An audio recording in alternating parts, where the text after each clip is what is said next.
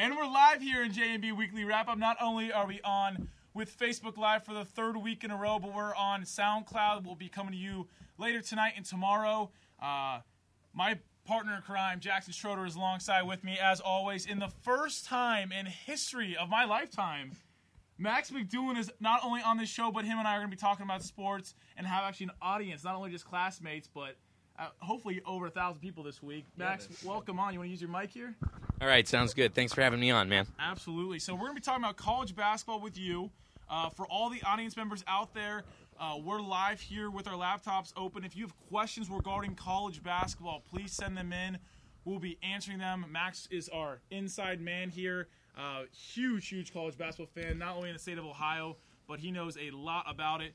Um, let's just let's dive into it real quick. Uh, the top 25 came out this week, and for the second time in program history, your Gonzaga team. You've been highly talking about the entire year. The only undefeated Division One team left is number one ranked. What do you got to say about this team? Well, I mean, obviously, I'm happy because this is what I predicted, so that makes me pretty happy. Uh, but I mean, this really is a team that right now looks like the most complete team in the nation, Bobby. I mean, they look really, really good. They're 22 and 0. They played a really solid non-conference schedule, honestly, when you break things down. And and and that's the thing that bothers me. You know, people like you, you were picking on me. Oh, Gonzaga. No, go look at the teams they've played. I know they're in a weak conference. I know they're in a weak conference. But man, they've played against some really solid teams. They have some really solid wins in non-conference play. And when it comes down to it, obviously that should help you out. Uh, uh, when it comes to the full season. I've got a question when it comes to Gonzaga. Yeah. I mean, I, I realize you've got them at number one overall right now because they're 22 and 0. Yep. But when you look at your at that schedule and they're out of uh, conference play, they played two ranked opponents, beat them pretty handily. Yep. Um, but they played Arizona, beat them, and they also beat St. Mary's by a uh, decent margin. Um, but is is their schedule enough to make them number one, even with their uh, their their undefeated enough to make them number one, even with their lack of strength in the schedule? Well, that that's the question that everybody's asking. I mean, uh, you know, whether or not the they're, I mean, so they go undefeated, right? And then you have maybe a really strong, uh, a couple of strong two-loss teams, or a couple of even a strong one-loss team come the end of the season. What does that mean? Does that mean Gonzaga is going to be number one? Because I mean, look, Baylor's nineteen and one right now. Yeah. If they run the table, does that mean they're the number one overall seed? You got Villanova, who's twenty and two with two losses, playing in a really tough conference. If they run the table, are they number one overall? My thing is, is that I think Villanova is going to lose two more games. Okay. I think Baylor's going to lose two to three more games. Maybe tomorrow night. Exactly, maybe tomorrow night. So since those things I, I think are coming, and you know Baylor, uh, you know obviously uh, is playing in the Big Twelve, which looks very tough this year, yeah. uh, which I'm excited about. West Virginia is so confusing to me right now; it doesn't make any sense. One week dangerous. they look amazing, it, they are. Bob Huggins teams are always dangerous, and and they're actually one of my teams to watch right now because they have one of the best defenses in the country, and those teams that don't give up points come tournament time, they don't need to put up 80 points on you. You know, yeah. they they can they can go out there and they can win those grinded out 62-60 games. Um, so yeah, but but but no, that's a very fair question. But I think those other teams that could be in front of them aren't going to run the table. So I think Gonzaga, if Gonzaga runs the table, I think the number one overall seed. It's very hard not to put them at the number one overall seed just because, as you said, the undefeated schedule. But a couple years ago, they were undefeated. They got the last number one seed, and they, as quote unquote, they got the shit end of the bracket. They play Kentucky as the eight nine matchup there, and they end up going all the way to the national championship and losing to UConn. Um, it's so hard. I mean, you know, these fans are still me looking at that a couple years ago, being like, I don't know if I can trust this team. Yeah. And I guess time will tell. And they have a good schedule this year. Yeah, they do. They have huge wins over Iowa State, yep. Arizona. You can even put Washington, Tennessee up there as, as good quality non-conference wins. Yep. But later on the season, again, you said their, their conference lightens up huge. Uh, but when it comes tournament time, they're always tournament tested. Uh, always finding themselves around that Sweet 16 bubble area before they either get knocked out or make a little run for themselves. But I guess we'll have to wait and see. I'm going to change a little bit in college basketball and go to a team that's been a powerhouse in our entire lifetime, and that is the Duke Blue Devils. Mm. What a storyline this entire year has been, pretty much, for the Duke Blue Devils, with Coach K going down. Uh, head cases. Head cases, yes. Drama aplenty. I mean, this In- is, this is, at more, this is Duke. more drama than The Bachelor. Oh that, no! This is this is way this is way worse than what Corinne's got going on in The Bachelor right now, all over my Twitter feed. All the arguments that she's in or whatever. Oh. Duke is way worse than what The Bachelor Allen has looks going on. like A USA soccer player. It, it's really strugglesome. uh, I mean, uh, Grayson Allen is so frustrating to me because, first of all, um, this is a kid who obviously needed to learn a lesson. Very much so. And so you think to yourself, oh, indefinite suspension. We talked about this last week. I thought he was gonna be gone for a long time. all right, maybe he'll be out five games, probably two? minimum. Was it two? One, One game. game. One Two days. game. Two days, Two- game suspension. Two days he's suspended from the program. Uh, and, and and it's frustrating because it comes. Uh, you have Duke's schedule pulled up. Right it came after uh, a loss to uh, It was Virginia Tech. a, lo- a loss against Virginia Tech, uh, and then of course they come out in their next game against Georgia Tech. It's a blowout. Um, they although they the were, best. they were, yeah, they looked really good. I, I watched that game, and that was when I thought that they were going to continue and Yeah. possibly be a huge tournament team. But Well, and you thought Grayson Allen looked more mature in that game too, right? I mean, even though it had been only a one-game suspension, you thought, oh, maybe maybe he did, maybe he understands, Yeah. because we all knew at that point that he had a short leash. At least we thought he did. I think every game since then, he's had a either a technical foul or or a tussle with another team. He's, he's walked through the a bench of an opposing team. Last game, he even looked at like he he kicked the Notre Dame player. I mean, it's I, I don't understand what the kid goes through just because you know everyone's watching you. It's so painful, and it's so sad because Kennard is should be the story at Duke, which is what we talked about. A kid who who does everything the right way. It seems like to me, you know, uh, he's still a Duke kid. So guess what that means? That means he's going to have some enemies, right? Right? Amen from over in the corner. You know, um, uh, but he does things right. You know, and, and I hate to say that because you know it's okay to be a boisterous player. It's okay to be confident. It's okay to be excited. But honestly, you know, Grayson Allen is a different story. He's got some real problems with anger, frustration, and his attitude. I mean, just the way that he plays is so frustrating to watch. I mean, you know, it's not even the level of Christian Laettner, you know, of of oh, we hate that guy just because he's He so was good and has an attitude. Yeah. Grayson Allen has, you know, there's something different about him that he, he's my number one.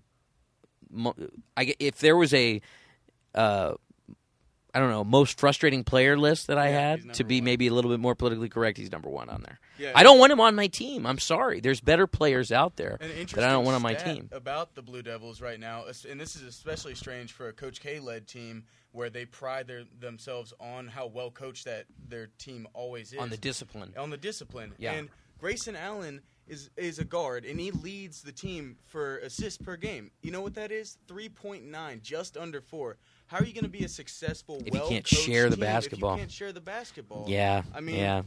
th- that's disappointing. No, that that's definitely frustrating, especially when you're a Duke team because you know you will see teams like uh, the Gonzagas and the Cincinnati's of the world, um, who obviously I'm on both of those bandwagons heavy this year, and people will bring up the assist statistic. Well, you're like, well, those teams, the reason they're good is because they're experienced and they're deep. Duke and Kentucky are teams that normally have players who play heavy minutes. So you expect someone to have six or seven assists. And Duke doesn't have that right now, and they look so inconsistent.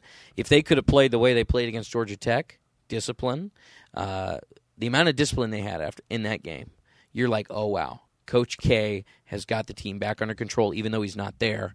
He sent a message, and and that hasn't proven to be true, It, it, sadly. kind of looks like a Marvin Lewis where he's a great coach. He Yeah. not have a leash on his players right now. He's getting older. Yeah. uh, maybe losing a step or two. Um, again, time will tell with this team. I want to talk about teams that are looking good right now hmm that have a lot of question marks, and it could be possible upsets when it comes tournament time. Early Yeah. exits if they're top four, four, one to four seed. Yeah. Early, who do you who do you have right now? Well, I mean, one of the teams that I would be concerned about an early exit would be more like a Louisville. Uh, I've seen some inconsistency there. Rick Pitino, I think this is a team that really he. It, it seems like Louisville right now is a team that um, he he is the reason that they're where they're at. You know, it's not that they have a number of playmakers. As we pull up their schedule right here, you know, you have a loss on uh, against uh, number ten Florida State, but they responded really well with a win on the road at Pittsburgh. It's nights like that that kind of show the inconsistency. They put up 68 points against a Florida State team that looks very good, mind you. They do look. Faltering right now, but yes, they- I still think they're going to be okay. absolutely. Yeah. Um, but and then you come out the next night and put up 106 points against Pittsburgh, who consistently has been a really good program, and that's been their whole season. You know, they beat Kentucky and then they lose to Virginia, and I think Virginia's uh, been overrated all season long, personally, As they always are. as they always are. Uh, my friend Lena Kramars doesn't like when I bring that up because she's a huge Virginia fan, uh, but. But Louisville is a team that I'm kind of questioning. UCLA, I haven't been high on all year long. The, the problem I have with the Pac-12 and the West Coast teams are Yeah, they don't win when it needs to happen. Yeah. The last time there was a Pac-12 team in the Final Four was when Kevin Love was still Yeah. in college. yeah. I mean, that was years ago. Well, and then look out at the West Coast. I mean, you got a guy in, uh, uh, I think uh, Fultz. He's at uh, Washington. You don't hear, you don't hear about his name. He's going to be a phenomenal NBA player. I mean, he's going to be the number one draft pick in the NBA draft. Uh, and he's similar to a Ben Simmons guy. You know, he's stuck on a team that hasn't had production. But you think that when a Washington gets a guy like a Fultz, oh, okay, they're going to be in the fold. They're not even going to make the tournament yeah. which is really frustrating. I mean, you know, for a kid who, you know, is surrounded by you know, you consider okay, Pac-12 athletes, those are really good athletes, right? Mm-hmm. If you have a player that you assume is going to be in N- in the NBA and is a guard Yeah. who can make people better around him, and he can't even take him to the NCAA tournament, that's the issues with the Pac-12. I mean, it's just that there's this underperformance. I don't know if it has to do with just the point that it's on the West Coast, and sometimes maybe they even athletes maybe even feel forgotten sometimes Oh, out there. yeah. Uh, I think that that might be part of it because look at me, I'm I'm low on UCLA, yet I'm super high on a West Virginia team. Whereas you could say that UCLA and West Virginia have some of the same problems. They don't score consistently. Uh, both of them look really good on defense sometimes, but they struggle sometimes getting in foul trouble. You know. Um, but but also a Bob Huggins team. I, I think you always have to be scared of Bob Huggins. He's a great coach. Uh, he did really good good things with the Cincinnati Bearcats, and I don't just say that because I'm a Cincinnati guy. That's because he did. You know, that's a, those are teams that uh, he knows what he's doing. So I think it's good to see that he has another good West Virginia team. Went to the Final Four in West Virginia in the past. Would have won a national championship if they didn't have a huge injury. I think too. So How legitimate do you think the Kansas Jayhawks are? Because I look at their schedule also, and I see who the, their strength of schedule, and they've played three ranked opponents. The first one and two of those were losses, and the first one was Indiana, of course, and then they had that im- what seemed to be impressive win over Duke. Yep. Um, but now, what what does that mean Yeah. anymore, really? And then they lost, they got beat really bad by West Virginia, and they've got a big game coming up. Um, Well, they just beat To- Kentucky this Yeah. past weekend Oh, in, I- yeah, in right, Rupp, you're which right. was I mean you don't see teams Yeah. especially out of It- it does go- not happen. Go to Rupp and win. it doesn't happen. And then right now they have a huge game tomorrow. There's Tomorrow. two. There are two places that opposing teams don't win at. It, it, it is, uh, well, on the road against Duke, yeah. on the road against Kentucky, and on the road against Iowa State. And all of those teams have looked pretty bad at Yeah. points at home this year. So it's kind of been a funny year. Kansas is. I mean, they're going to be uh, one of the four number one seeds. I think Oh, that I- that's going to be in the bag. But I think that this is a Kansas team. I think you're right. It's the Kansas team that's had the most question marks Yeah. over the past few years.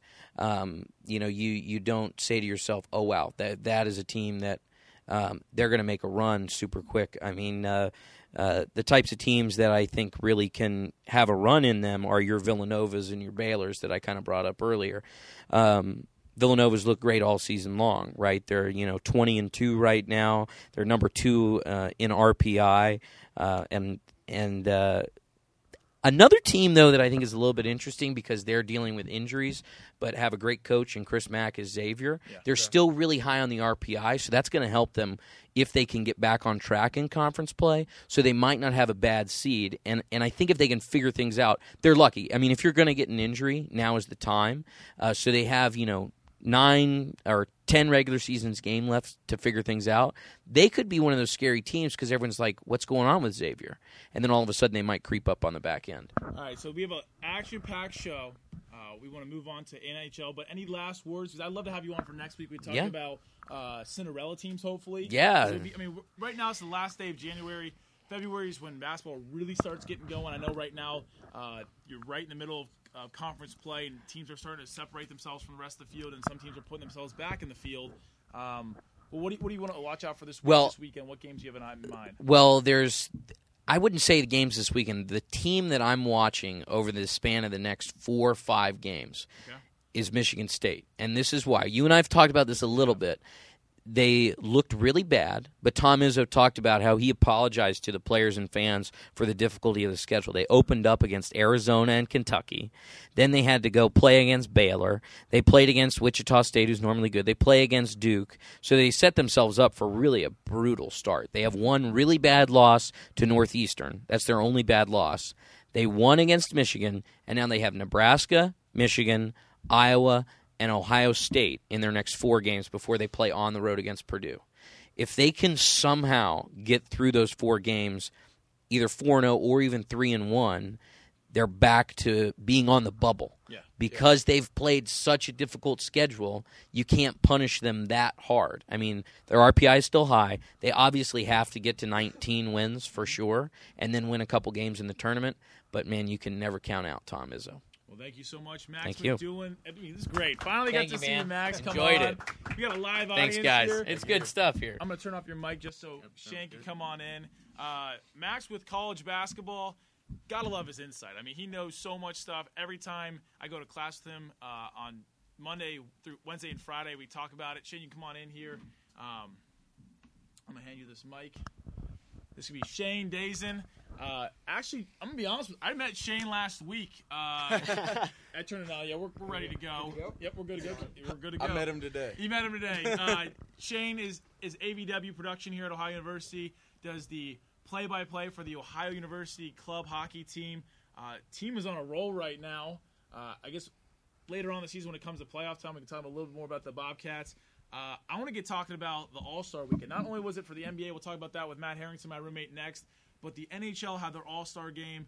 Uh, you're from Pittsburgh, diehard Pens fan. I'm from Columbus. The Jackets are kicking some butt. They actually won a night six four. So shout out to the Jackets. And your Pens also won a night. Yes, they did. But we combined this past weekend together in the Metro, and uh, the Metro was booming. Uh, got a huge victory. The players get a million dollars. Uh, What do you want to talk about in the second half of this NHL season moving forward? What teams are you looking out for? Well, coming right out of the gate there, you see your teams that are true contenders. You're looking at uh, teams like Pittsburgh. You're looking at teams like Minnesota, who's kind of, uh, you know, been building to this peak. And uh, finally, they're uh, getting things together here, uh, making some noise out in the West. But uh, you're looking at your true contenders like those powerhouses like Washington, Chicago, Pittsburgh, Minnesota, Columbus, too, in that equation as well. And then you're looking at the rest of the pack here. And I think that that's something that we really haven't seen in the last couple years. This league, there's a you know a ton of parity in the NHL. A lot of teams are very closely matched, and uh, you know. Uh, a spare inch here and a spare inch there really decides these hockey games. But this year we're seeing a big increase in goal scoring, and uh, especially for these uh, you know top heavy teams like Pittsburgh and Chicago, uh, they're really finding that second notch, moving ahead of uh, the rest of that pack. And uh, I think that that's something that we haven't seen in the last couple years, and it's really going to make this final push going forward here interesting because you've got a ton of teams at those uh, you know bottoms of those wild card standings that are uh, you know really scratching and clawing uh, to try to find their way into those last two spots for uh, both the West and the East. Well, I'm looking at the wild card standings right now in the East, and I mean it's it's a nobody. You got Toronto trying to make themselves relevant once again. They've they've fallen off the map here in the last couple of years. Uh, the Rangers got a huge loss at home against a, against a very good Columbus team. I mean, I'm not just talking and trying to bump up the, the Jackets from Columbus. This team is legit in my opinion. This is the best team I've seen ever.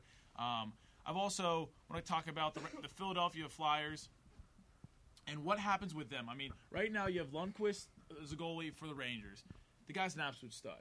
I mean, to have a notch on every other team. I mean, looking at the wild card, you want to have him be your goalie, correct? Ah, Henrik Lundqvist, he's an interesting case because going into this year, I would tell you, yeah, I, I- would, you know, take my money with uh, Henrik Lundqvist and uh, his ability to get the job done in the playoffs, in the regular season. He's been a proven goaltender that, uh, you know, they don't call him King Lundqvist for no reason. Uh, he really has been a king in net for the Rangers, but uh, looking back to the playoffs last year against the Penguins, he really uh, kind of looked like a sieve, to be honest with you. He was he was definitely uh, a reason why the Rangers did not advance in that first round last year. His goaltending was not up to snuff for uh, New York, and going into this year too, uh, you're looking at an interesting dichotomy because the Rangers aren't ready to give that net up uh, for Henrik Lundqvist. He really hasn't shown that he's, uh, you know, an elite level goaltender at this level this year. So um, it's kind of interesting because uh, you can see the Rangers really holding on to Henrik and really uh, hoping that he'll uh, refine some of the magic that he had. But uh, Antti Raanta for the Rangers has played a really big role on this team. He's done a nice job spelling Lundqvist when uh, there's been some deficiencies in his game and uh, when he battled a couple minor injuries earlier this year. So for the Rangers, I don't think that Henrik Lundqvist really is as much of an it factor as he used to be. So like a couple two years ago, it was in his prime. Uh, even today, he gave up three quick goals, was pulled from the game. I can't tell you how many times we've seen Henrik Lundqvist pulled from a game this year. I want to. I don't know if you'd be able to pull that up or not, but I can count, you know, six, seven, eight times already that Henrik Lundqvist has been pulled from a game this year, and a couple times against the Penguins too. They seem to really have his number. So when you're looking at those teams at the top that the Rangers need to climb to uh, really make some noise and try to get a nice uh, position uh, leading into the playoffs, he's not having success against those top-notch teams like Columbus, who he loses to tonight, like Pittsburgh and Well, the Rangers. The Metro right now is absolutely destroying everybody. I mean, the top of the Metro is incredible. Washington right now sitting with 72 points. Uh, Columbus is 70. Pittsburgh with the win tonight, they're at 67. I mean, those three teams could be first place in any other division, and Pittsburgh is third right now, so they'd be a road team playing Columbus in the first round. I want to look at the West a little bit. Uh, Chicago has been absolutely dominant our entire last six, seven years of our Yeah. lifetime. uh, I mean, Patrick Kane has been a stud. I mean, a great USA player. Uh, Corey Crawford in the net. And then you got Minnesota right now in the Central. Uh, Dubnyk, incredible goalie, one of the best goalies in the first half of the season, locking it down. And then Nashville's starting to get hot. They're seven two and one in the last uh, ten games. They're pulling away from St. Louis. Uh, who do you see out of the Central being a very huge threat moving forward and making a deep run in this playoffs? I think I'm finally ready to crown the Minnesota Wild as uh, this Central Division winners at the end of this season here. I really like what I've seen from Minnesota, both on the defensive end and on the offensive end too as well. They're a great puck possession team. They really do a nice job uh, killing. Uh, opponents' attacks uh, through the neutral zone and really uh, dictating the flow of play through their puck possession. Look at uh, just uh, their goal differential here, plus 51 Yeah. uh, leads the league for Minnesota, and that's a like I said a twofold equation there with both uh, Devan Dubnyk, who stepped up as an elite level goaltender in his last uh, two or three seasons in the NHL, really coming to form for Minnesota, and uh, you know couple that with some of the guys on the offensive end. They got seven guys with uh, a plus 19 or better. That's seven of the top 12 positions in the NHL and plus minus Minnesota occupies. So you're looking at guys who are uh, producing when they're on the ice and plus minus for all you guys uh, who aren't really aware. That's uh, pretty much when you're on the ice uh, with your team for a goal that you guys score. That's going to be a plus in your book. And then when you're on the ice for uh, opposition's goal, it's going to be a minus. So they're getting guys on the ice, uh, you know, who are productive and who are, you know, scoring goals at a, at a pace that I haven't seen in a while. Yeah, no, they're absolutely killing it in the West Central uh, Division. The last one we'll talk about is Pacific. Pacific, I, I, again, it's like college basketball. College. Kind of an oddball, yeah. They're just the, the guys out west no one really pays attention to. They're not doing as great as the rest of the league. Uh, San Jose, Edmonton, and Anaheim. I mean, Edmonton coming out of nowhere. Just, I mean, one of the best players in all of hockey. Um, I guess you could talk about that if you want to, right there. Oh yeah, I think we all know who we're talking about here. Uh, McJesus, Yeah, as you- you some like to affectionately call him. Connor Connor. McDavid, number 97 there, the captain for the Oilers, having an unreal year for Edmonton, leading the league in points uh, at the turn of the All Star break there uh, with 59. So really seeing that maturation of Connor McDavid uh, before our eyes, and the maturation of the Edmonton Oilers too. This is a team that has really been bottom dwellers for the last you know five six seasons. You're constantly seeing Edmonton with the number Number one one pick. overall I mean, pick. Yeah, four four or five years, Edmonton had the number one overall pick, and they like still couldn't get anything together. Hey. Look at the talent. yeah, sorry, sorry uh, for all you Cleveland fans The here, Cleveland- the but Cleveland team yeah, there. they're they're a fun team to make comparisons with. But no, look at the talent that Edmonton. Uh, you know, acquired in those drafts. Looking at guys like Nugent Hopkins, who's still a member of that team, but uh, Taylor Hall, who was you know a really solid player for Edmonton, didn't quite work out with him, but they move him and grab a defensive piece in Larsson, uh, Adam Larsson from the New Jersey Devils that they really needed.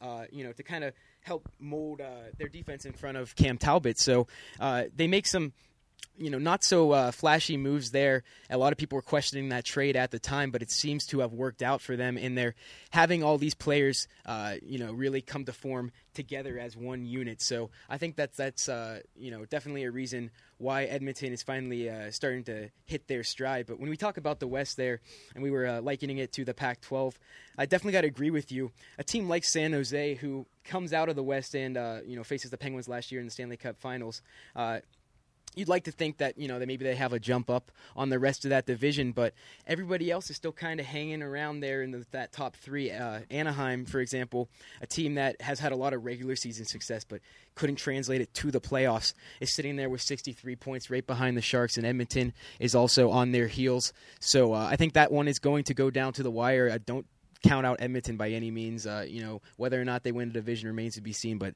I think they definitely have solid positioning on a wild card spot, and they could definitely make some noise in the first round and uh, subsequent rounds. Well, the push for the playoffs started today. It's the second half of the season. Technically, after the All Star break, we're a little bit more than halfway through the season. Um, I hope to have you on a couple more times, talk about once it gets closer to that postseason hockey. Yeah. Um, but it's gonna be fun. I mean, you're a Penguins fan. I'm a Yeah. Jackets fan. A couple years ago, we had a absolute crazy series that went back and forth, all 4 Mhm. three games, couple overtime games here and there. Um, but I think the Jackets might have a head up on you guys right now. I, I think we get the mixture. We talked about this on Ohio Sports Zone with the, Ohio- the Ohio University hockey team and how they have the young studs with the veteran players with like Scott Hartnell. Uh, Saad's been there before. Uh, Bobrovsky's not as young as he used to be. He's 28 in his middle of his prime right now. I mean, the Penguins, though, just the lineup from head to toe is, I mean, from top to bottom is ex- extremely good. I mean, when you have Crosby and Malkin there, the question is, though, is how good can your goaltending be? And I guess we'll figure that out. Yeah, for the Penguins, real quick, just uh, I'll, I'll do a little quick breakdown for both. But for the Penguins, real quick, uh, good problem to have in net. They've got two goaltenders who have both won Stanley Cups and have factored into the team's success in the last couple years, uh, you know, tremendously. And you have a situation in Pittsburgh where Marc Andre Fleury is on the trade block because of this expansion draft coming up here in uh, June with Las Vegas, uh, you know, moving into the league. Uh, everybody's got to shore up their positions here, and you uh, have a couple different breakdowns either a 7 3 1 where you go with uh, seven forwards, three defensemen, and a goalie, or eight skaters and a goalie. So uh, for the Penguins, where Marc Andre Fleury has been that stalwart, kind of like a Henrik Lundqvist was in New York, you suddenly find a position where Matt Murray, who kind of lucked into a playoff, uh, you know, starting position due to Fleury's concussion last year in March, leading into the playoffs, rode all the way to the Stanley Cup, had a great run for the Penguins, and he really positioned himself to be that top goaltender for Pittsburgh. So uh, you're now looking at a situation where Marc Andre Fleury is on the block, and it's kind of sour for the team, but uh, he's handling it really well. He's a consummate veteran, a guy that uh, you know you can't say enough about in the locker room, and he's been really uh, prepping Murray for this starting role that he is bound to uh, have for the Penguins. And uh, as we move forward here uh, toward the deadline, it should be interesting to see if Pittsburgh uh, decides to keep Marc Andre Fleury and that two goalie uh, tandem intact, or if they go another direction and try to recoup some of that loss that uh, they might potentially lose in that expansion draft. Well, I want to thank Shane for coming on. We're actually trying to figure out the uh, battery issue on my on my phone. It's it's dying here. Mateen's here, plugging on in. Make sure we can get this in here real quick. Um, I want to thank you again. Hey, thank you for having me, guys. I really appreciate it. Absolutely. This is J&B Weekly Wrap Up. We're going to switch gears here and get uh, my roommate, Matt Harrington, on over here if he can fi- finally slide his way in. Thank you, Shane.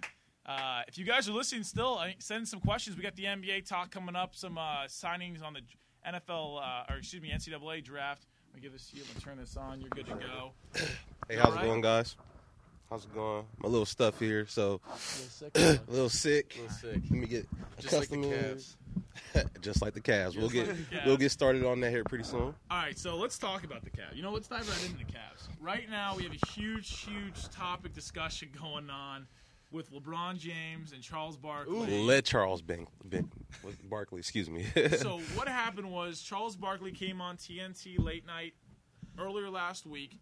Um, he pretty much said his mind. He said he called LeBron James a crybaby. He said the guy should not be complaining about his roster and how he can affect the NBA and try to win another championship. the guy's got the second best roster in the NBA compared, in my opinion, to the Golden State Warriors, who are Definitely. right here in Steph Curry. The problem I have though, and I'm agree with Chuck and Charles Barkley, is that LeBron's the man. He's the best player in all of col- or uh, all the NBA All the NBA and the whole world. in the whole world, That's, 100. that's, percent that's a very agreeable statement. Yeah. He's got one of the best point guards, may- maybe of our generation, and Kyrie Irving, who he was score. worthy of a number one draft pick, so I say so.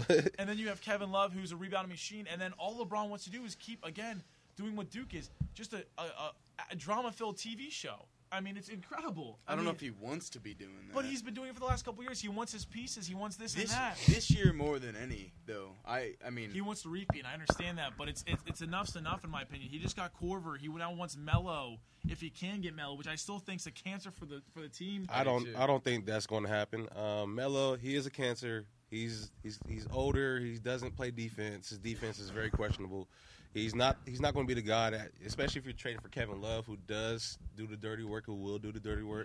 Like, like he stopped Kevin or Steph Curry in the final seconds in the championship game last year. I don't think if you put Melo in that situation, I don't think Melo does the same thing that Kevin Love does. Absolutely not. Plus, where where would Melo fit into this game coming off the bench to play for one of them? I mean, you've got Tristan Thompson, who I think is a better asset to the team than Kevin Love. I mean, I think he's the three man on that team. He's a great offensive rebounder. uh, Offensive rebounder and the heart that he yeah, plays with. exactly. too, He plays great. with Yeah. plenty of heart. I have him on my team before Kevin Love.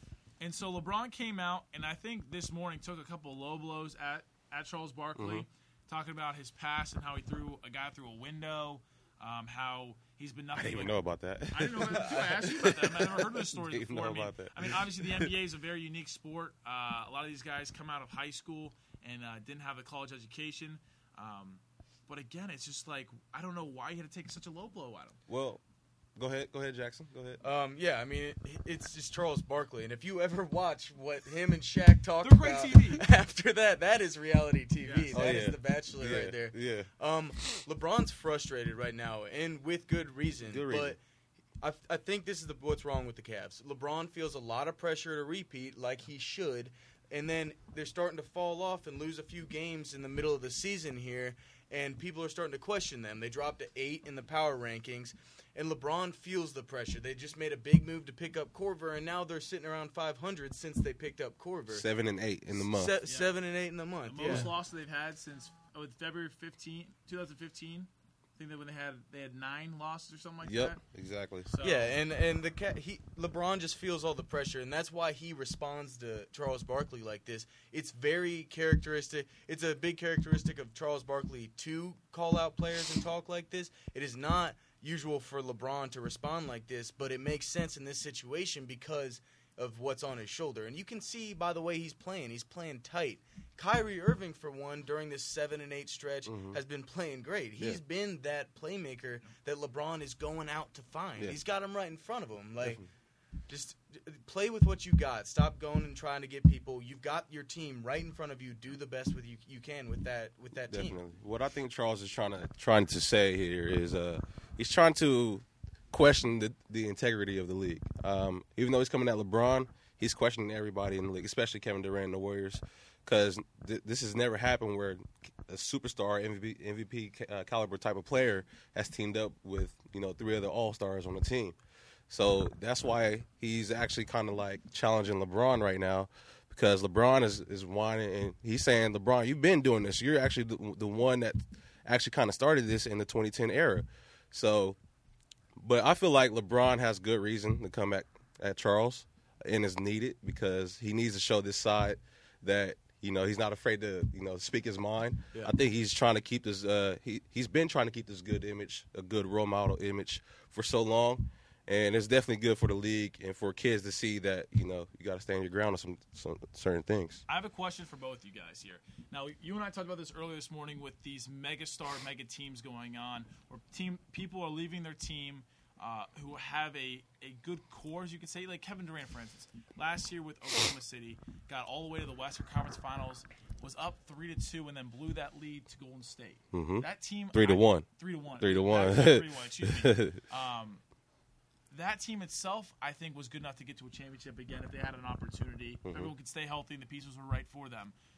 you're getting all these players trying to leave. Again, like we talked about Melo trying to leave and join the Cavs, so it would be four superstars on one team. A couple years ago, we are talking about when Paul Pierce was with uh, the Boston Celtics, that those big three with Garnett, him, and, and Rajon Rondo. And Ray Allen. Can't forget Ray about Allen. Jesus Shuttlesworth. Can, Rondo- cannot forget about Jesus Allen, Shuttlesworth. Allen was the guy that, that came over. Excuse me, that's correct. Now looking at Rondo moving team to team and we're trying Uh-huh. to make them a powerhouse. But is this bad for the, I guess, the quality of play? I mean, you get teams with, with four good players, which is great for that one team, but it's taken away from other teams that are just absolutely just getting this killed. it takes away from the regular season. You know, people that love to watch the regular season, um, it definitely takes away from that aspect, that competitive aspect, uh, at least from my my uh, point of view. Okay. What would you say about that, Jack? Yeah, my opinion. I just think I think that the regular season in a, pretty much every single sport except the NFL, professionally wise, is too long.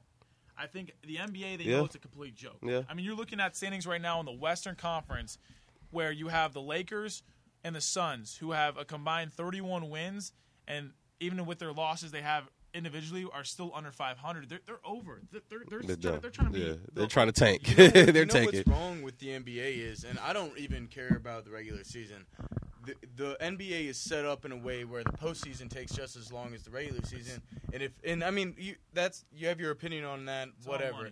But um, my problem with it is it starts in the Eastern Conference, and that's the superstar teams. You've got the Cavaliers, and then eighth, you've got the Charlotte Hornets. So even the first round of the playoffs, even Yeah. being a Cavs fan, I don't care if I miss one of those games Yeah. because, and that and that's the problem with it. Once you get regular season, you're gonna have the bad games, you're gonna have the good games. I still tune in for the Cavs uh, playing just about any um, top eight. team Marquee matchup, yeah. yeah, Yeah. and I like that, and I and I like those matchups more than a, the first two rounds of the playoffs for the Cavs. I think the playoffs that the the the impact that the superstar teams have on the NBA is the biggest in the playoffs rather than the regular season. Now, could we say just get rid of all conferences? Yeah, I was And- about to and bring that say up. Just Yeah, bring the best 16, best 16 teams, yeah. and go one Yeah. 16, just like college basketball. Yeah. You one and 16 instead Yeah. of having one and eight in the eight seed. I in would both divisions right now, love that. both conference would be under 500. Um, it's embarrassing. I think it's really bad for the game. It's Uh, not viewer friendly. That's that's we can say that. I think the second round would be a, a lot more interesting if you had one playing 16 and then eight versus nine playing each other. Because eight versus nine, you could still have that's a good matchup. te- teams getting in there and hopefully being over 500. But I guess we'd have to see. Uh, what do you have next on the NBA? I mean, we Um, talked about the Cavs. we potential trade destinations for Carmelo. I mean, people have been throwing it out like maybe the Sixers, but I feel like that's another place where it could look like the New York Knicks as well, like what they Yeah, look like now. Uh, also, the Boston Celtics. Uh, they're talking about that being a, a- yeah Isaiah with Al Horford, but again, he doesn't really play defense, and Boston is a very defensive team. Uh, what's the coach's name?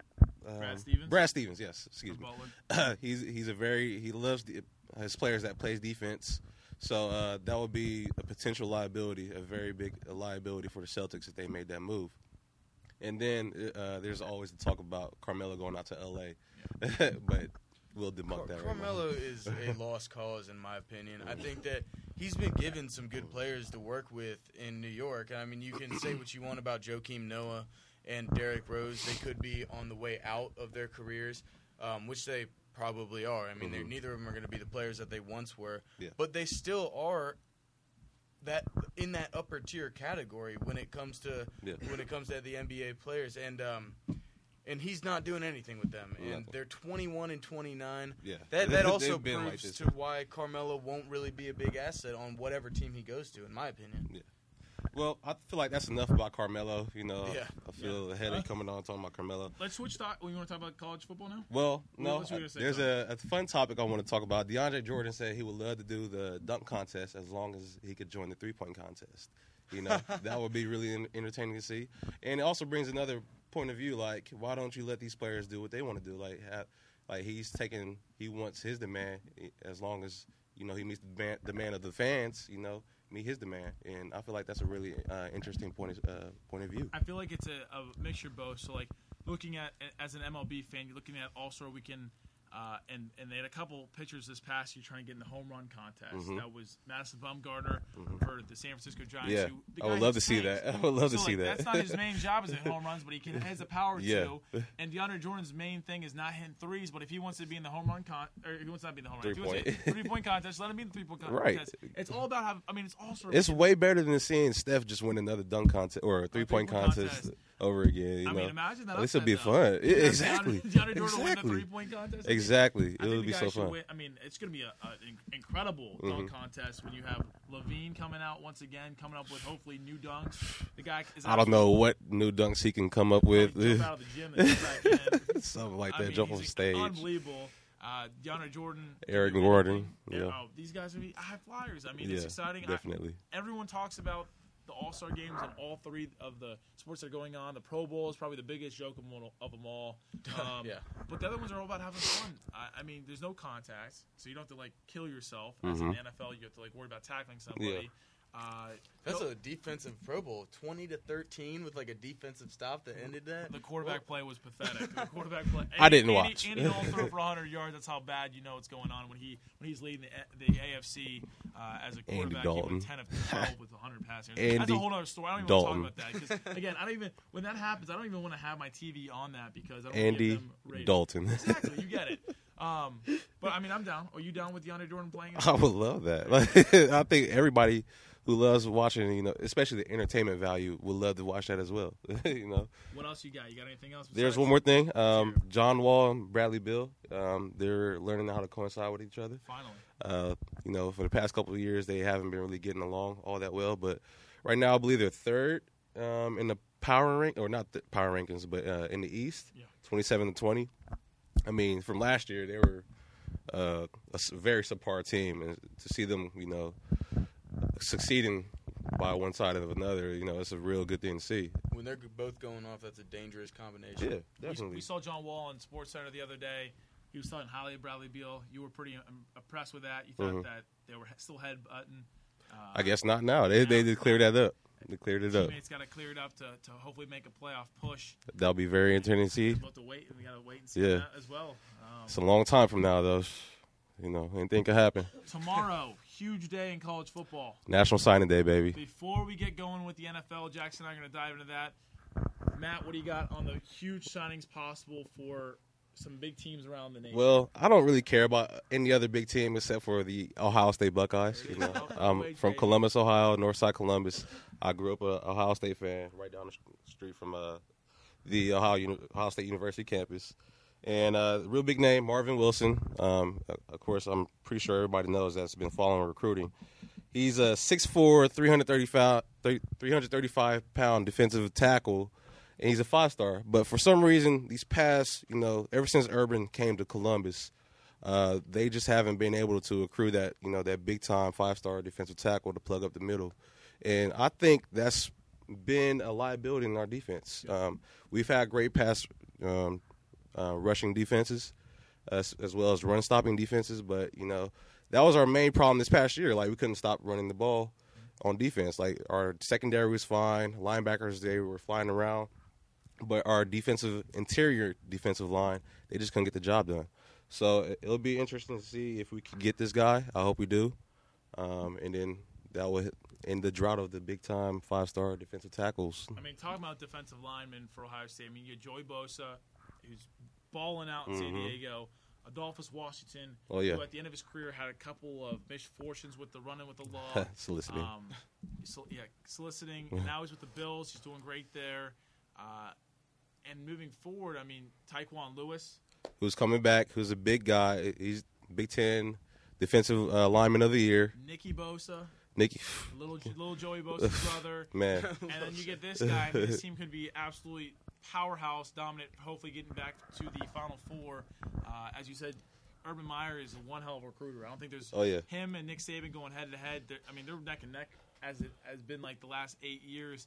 Um, very interesting to see what can happen. not only are they great recruiters, they're they are great developers yes, of talent. Um, these guys come in, they're not promised, you know, playing time. As you can see, there's a log jam of defensive ends. We got Nick Bosa, Jalen Holmes, Sam Hubbard, who's also coming back, and Tyquan Lewis. Like those are four defensive ends that are starting caliber defensive ends that could be stars on any other team, blah blah blah, etc.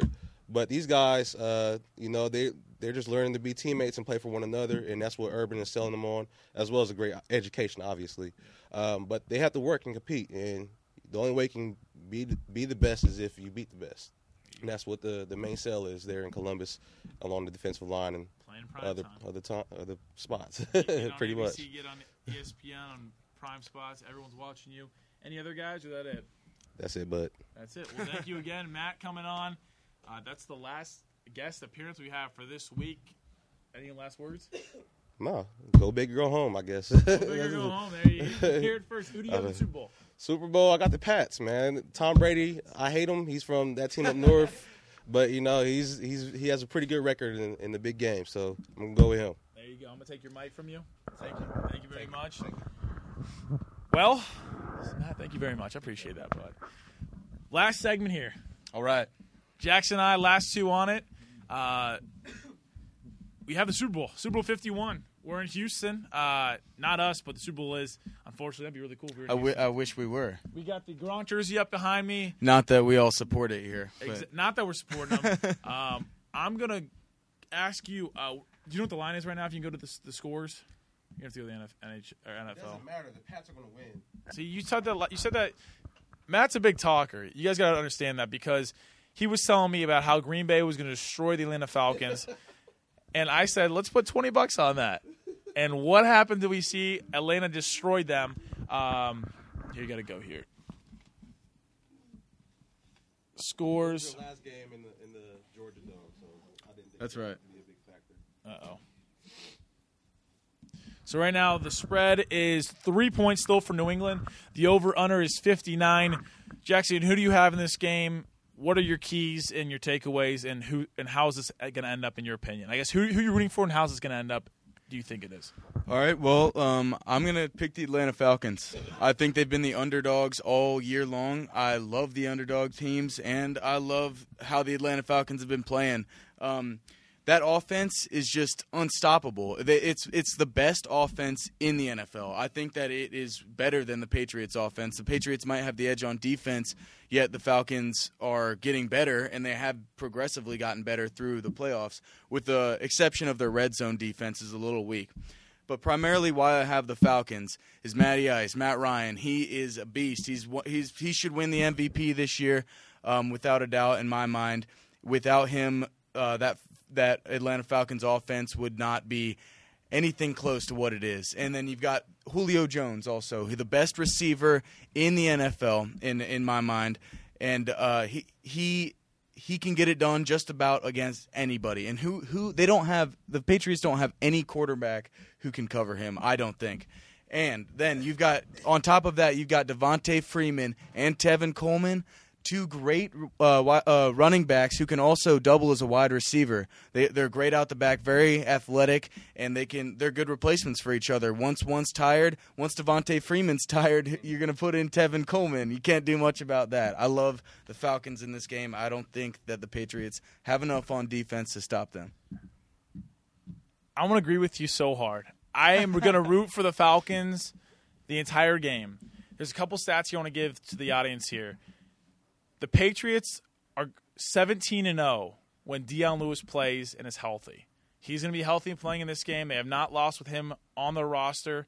Um, very hard to stop. I mean, not only do they have Lewis, they've got LeGarrette Blunt.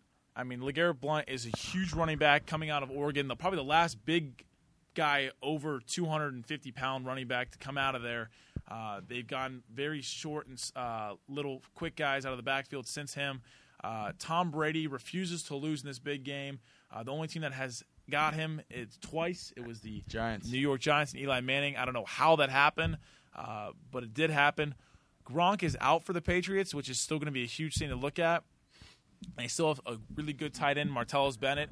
Uh, the receiving core, though, is a little weaker again compared to the Atlanta Falcons. Uh, you have Hogan, who busted a couple big touchdown uh, receptions there last week, or excuse me, two weeks ago against the Pittsburgh Steelers. You have Edelman, who has been a absolute stud. Him and Brady have their little bromance going on. That's right. And then you have Amendola. If Amendola can stay healthy, you have three very, very quick receivers that pretty much are slot receivers lined up as any anywhere on the field. Um, the Here's my only problem with their receivers, though. Belichick is the receiver is the reason those receivers are good. They're system players. I in in my eyes, I because with maybe Amendola and Hogan definitely are. They were no names until Belichick uh, had them on.